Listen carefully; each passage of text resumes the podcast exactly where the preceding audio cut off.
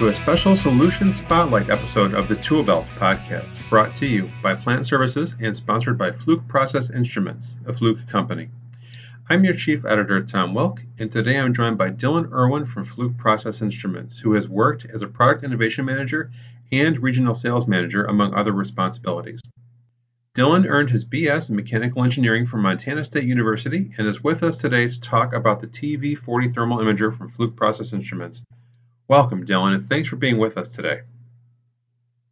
Thanks, Tom. Appreciate you having me. Pleasure to be here. Hey, no, it's great to talk to you, especially in a moment when thermal imaging has picked up special interest. Um, you know, in the past pandemic year, we've noticed a renewed interest in thermal in general. Um, however, a survey from Plant Services indicates that infrared's been go-to as a technology for some time now with the majority of our readers. Could you talk about some of the applications where thermal imaging has traditionally been driving value in industry? Yeah, absolutely. And and first of all, you're right. Thermal imaging technology has been around for quite some time now. Um, I would assume that your audience is probably most familiar with the use of the handheld thermal imagers, surveying mechanical, electrical equipment, some some kind of plant asset where a hot spot might mean something is failing or or about to fail. And really, you can find this kind of application in, in just about any industrial facility, from manufacturing to utilities. And the technology is great. It's got that eye-catching visualization appeal, right? Where uh, you've had handheld infrared thermometers or pyrometers, right? Just non-contact temperature sensors that have probably been around even longer, um, but really don't give that same ability to point the imager, see that temperature distribution and really hone in on where that localized hotspot is. So while the handhelds are, are fantastic tools for that and provide very valuable information, they can only really provide that while they're being used. Uh, and you know, for that reason, we've we've seen this increased interest in the 24/7 continuous temperature monitoring, particularly in those areas that are most critical to plant operation, either from a productivity or a safety perspective. Yeah, we're, we're seeing that interest grow also in general with 24 7 remote monitoring, uh, including thermal. You know, I've noticed that one of the less common applications for thermal is to help maintain product quality and just in general plant productivity overall. And, you know, can you talk about what you're seeing in the field in this regard? Yeah, absolutely. So temperature is, is often a key measurement related to quality. Um, to provide some additional context to kind of help explain the scope or, or the reach of some of these applications. In addition, uh, fixed thermal imagers, Fluke Process Instruments has a, has a broad portfolio of single point infrared non-contact temperature sensors, uh, pyrometers. And when I explain to friends or new acquaintance kind of what I do, I'll tell them that we're part of processes uh, manufacturing anything from tortilla chips to the chips in your smartphone. Um, so fixed imagers have have that similar reach, uh, providing value in manufacturing food, medical devices, transportation equipment, metals, building materials. The list goes on. Uh, on the quality side, I would say the two main groups I'd put these applications in. Uh, the first being 100% quality inspection or pass-fail process control. Uh, an example there, we've done a lot in automotive manufacturing for components. So if you picture the rear windshield on your car, right? It's got that defroster grid where you press a button and those lines heat up and keep it clear. Make sure you have good visibility looking out the back. Uh, those manufacturers will have each one of those rear windshields coming down the line, hit a test station, and we'll monitor it with a thermal imager to make sure that those elements are heating up. There's no breaks, that it's it's a continuous um, circuit, and that there are no defects before it gets passed on to the the assembly plant, right? Um, another example within automotive, looking at either plastic components or housings for electronics or, or other pieces, right? A lot of laser ultrasonic welding methods there. And the thermal imager gives you that full view, uh, not only of the weld, so you can see that it's a complete weld, but you're measuring the temperature along it. So where a, uh, uh, too cold of a temperature might indicate that the weld didn't actually take place, right? You don't have a, a firm seal there, uh, whereas a going back to the ultrasonic example, if the two pieces are not pressed together hard enough, you don't have that thermal energy being you know dissipated along. And, and again, it might be a weak weld at that point.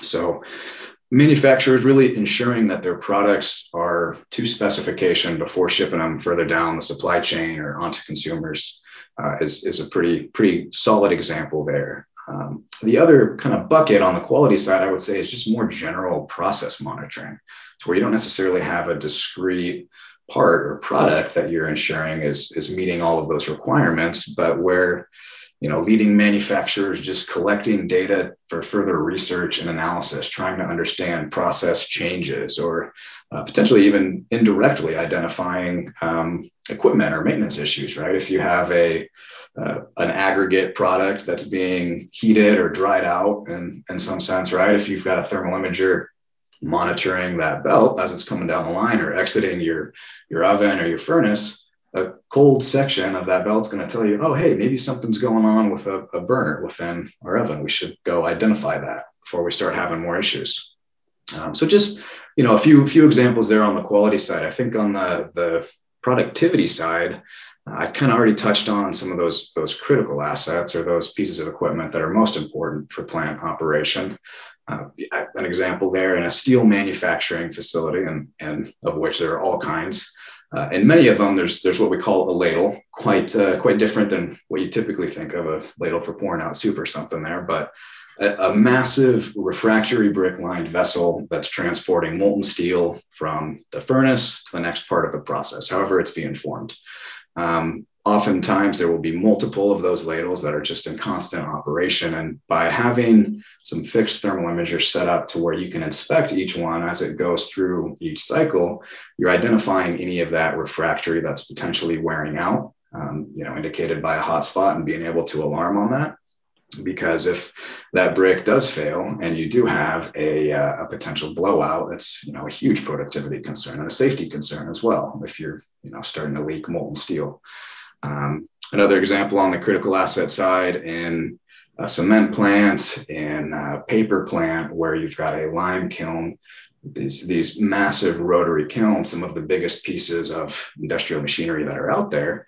Again, similar story. You have this steel shell that's insulated with refractory brick where this thermal processing is happening. And these are of the scale where if you have a failure on that brick and you end up burning a hole through your shell, not only do you have a, uh, a significant downtime concern where these things are running 24 7 and oftentimes you you can't afford to have it down that long um, but then you're also having to deal with extra cost and trying to expedite the repair of that which something that could have been prevented just by saying hey we need to replace these bricks on our next downtime we're seeing a lot of end users bundling thermal into other data sets, like you said, like ultrasound, sometimes motion capture videography, but also often just on its own as its own condition monitoring data set.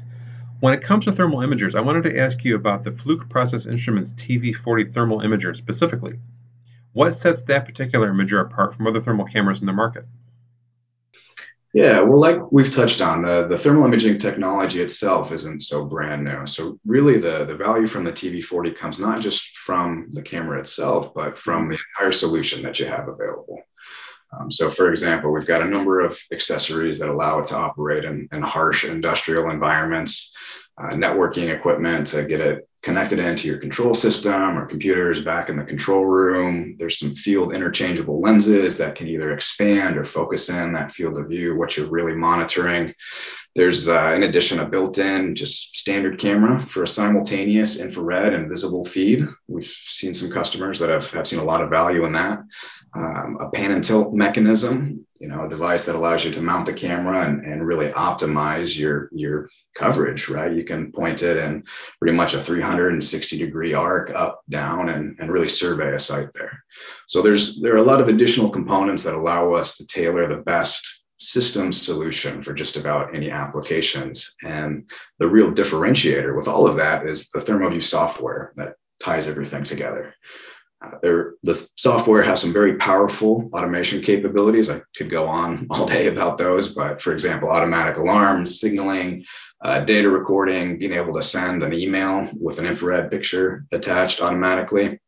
All of that can be combined with some basic and or logic uh, to also take in a input from the customer's control system, you know, a trigger to drive something or just work based on some kind of timing condition. There's there's a lot there. Uh, can be very I guess, deep and, and sort of complicated these programs you can come up with. And that said, it's still pretty intuitive to use. For example, we were out at one of our Fluke sites the other week collecting some photos and videos for marketing purposes. And one of our marketing managers with zero hands-on experience with the product was able to get the camera set up, software running, connected, streaming, uh, just within a couple of minutes. So it's it's pretty pretty straightforward to go and do that. And on my side, I'm I'm not a controls or an automation engineer by any means, but I've been able personally to go to customer sites and work with them to set up programs. You know, the I used the pass fail control example uh, previously, but where we're setting up a bunch of areas of interest, we're setting these temperature conditions to make sure that these elements get heated up to a certain range.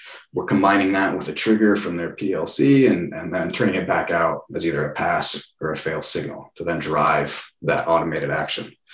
Um, so that's that's where we've seen a lot of the value. Customers are able to set up some pretty sophisticated 24/7 monitoring and automation programs without having to rely on a third party for integration or any kind of custom software programming.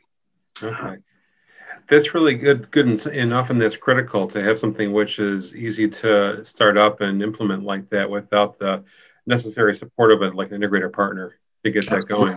Yeah, and the last thing I'd say that you know I've got to give a shout out to our, our applications and technical support team that's always ready to help set up and troubleshoot either you know remotely or on site. So they're they do a great job.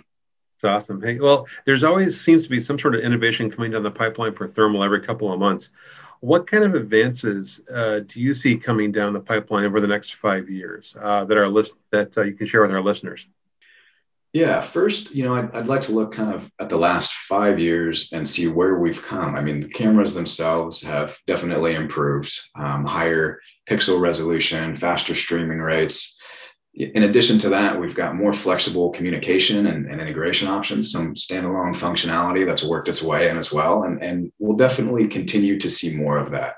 I think in parallel with general technology trends, right? Smaller form factors, better performance, um, and you know, I don't want to say we're kind of at this wall from the the measurement or the the visualization perspective. The, again, just the ability of the camera to see and, and measure, but we're we're getting a lot of data. The for the TV40 at 640 by 480 pixel resolution, streaming at up to 60 frames per second. That's over 18 million discrete temperature measurements per second. Um, that's, wow. that's some of the marketing spin we like to put on it, right? But you know, I'll, I'll, usually turn around and say it's it's overkill at that point. What really matters is being able to select the right data and then do something with it.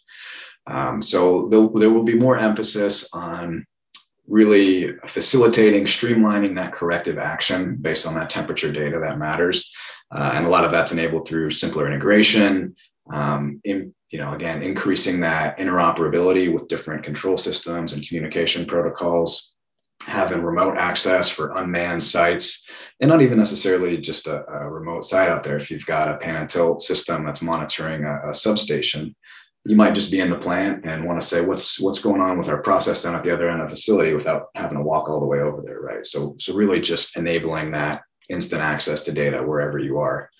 Um, I think as awareness continues to increase in this, we've we've seen some dr- interest driven by insurance and kind of regulatory perspectives as well, uh, more with safety in mind. You can think of a you know fire prevention and detection, and, and we you know we don't market these as fire alarms; they're not meant for that. But with some of the features that are in there, they do have the ability to see heat building up uh, before you might have a potential fire. So in either coal or biomass pile monitoring, for example. Um, as far as some of the, I think the neat stuff we'll start to see a little bit further, probably the not too distant future, the integration of AI tools. And it's, it's a bit hard to say exactly what this might look like, but more intelligent software, whether it's intuitive setup of areas of interest, if you're manufacturing a part and you've already got your automation program configured for it, now you're going to start manufacturing a new part. Maybe it's a copy paste, and then the software is saying, hey, we notice that you're doing some things a little bit different here. Let us take a stab at trying to uh, sort this out for you. Um, could be defect detection within the actual image. You know, you may have your areas of interest set up based on set parameters, but if it happens to notice a cold spot or some other kind of uh, anomalous temperature event somewhere else, that, that could be a great tool.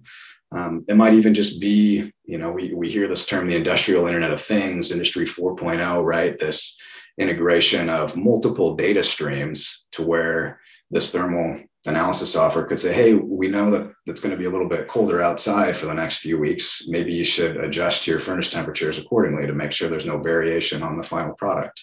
So there's there's a lot of stuff on that front that I think is going to be exciting to see how it really develops and and uh, comes into industry. Oh, that's really cool. Well, I thank you for the overview today on what we have and what's coming next, and also Uh, for the deeper dive in the TV40. Absolutely. Thanks for having me, Tom. And for anyone who's listening and wants more information about the TV40 thermal imager, you can find information about it in the podcast notes area. We also encourage you to share this episode with your colleagues.